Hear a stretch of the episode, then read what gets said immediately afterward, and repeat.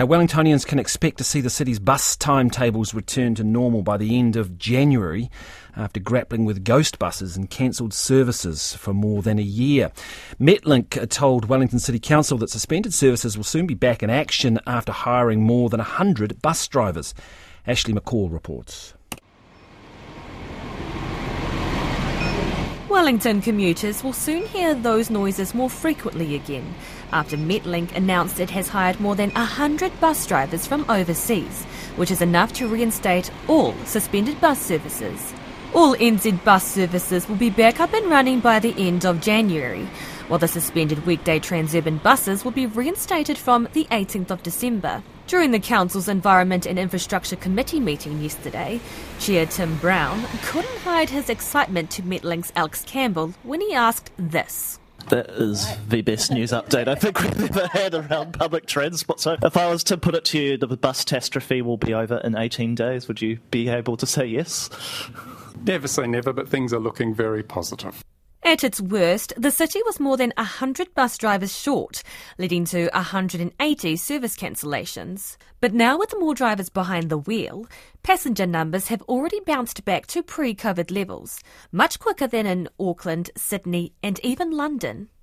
The Regional Council's Transport Committee Chair, Thomas Nash, admits he can't be certain another driver shortage won't happen in the future, but he's adamant enough has been done to increase confidence in the network. We're confident that we're in a good place now where we've got 99% reliability, that's world class. We know that's where we need to be, we know that's where we want to stay. I know there's been a hit to public confidence in the public transport network, but I also know that people who use the bus know that it has massively improved.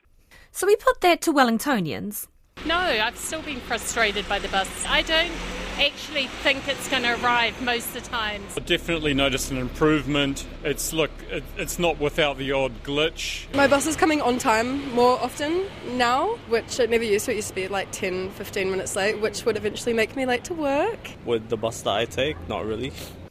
Not everyone is convinced all the buses' scheduling issues are fully fixed. The Tramways Secretary, Kevin O'Sullivan, says despite the extra bus drivers, he has his doubts.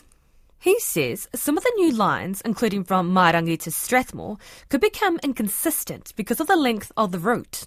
There's a high likelihood that those services won't run to time. And so what happens then? The service becomes unreliable. And it impacts a lot on the drivers because a lot of the shifts are five and a half hours portion before they have a meal break. And so there's no wiggle room.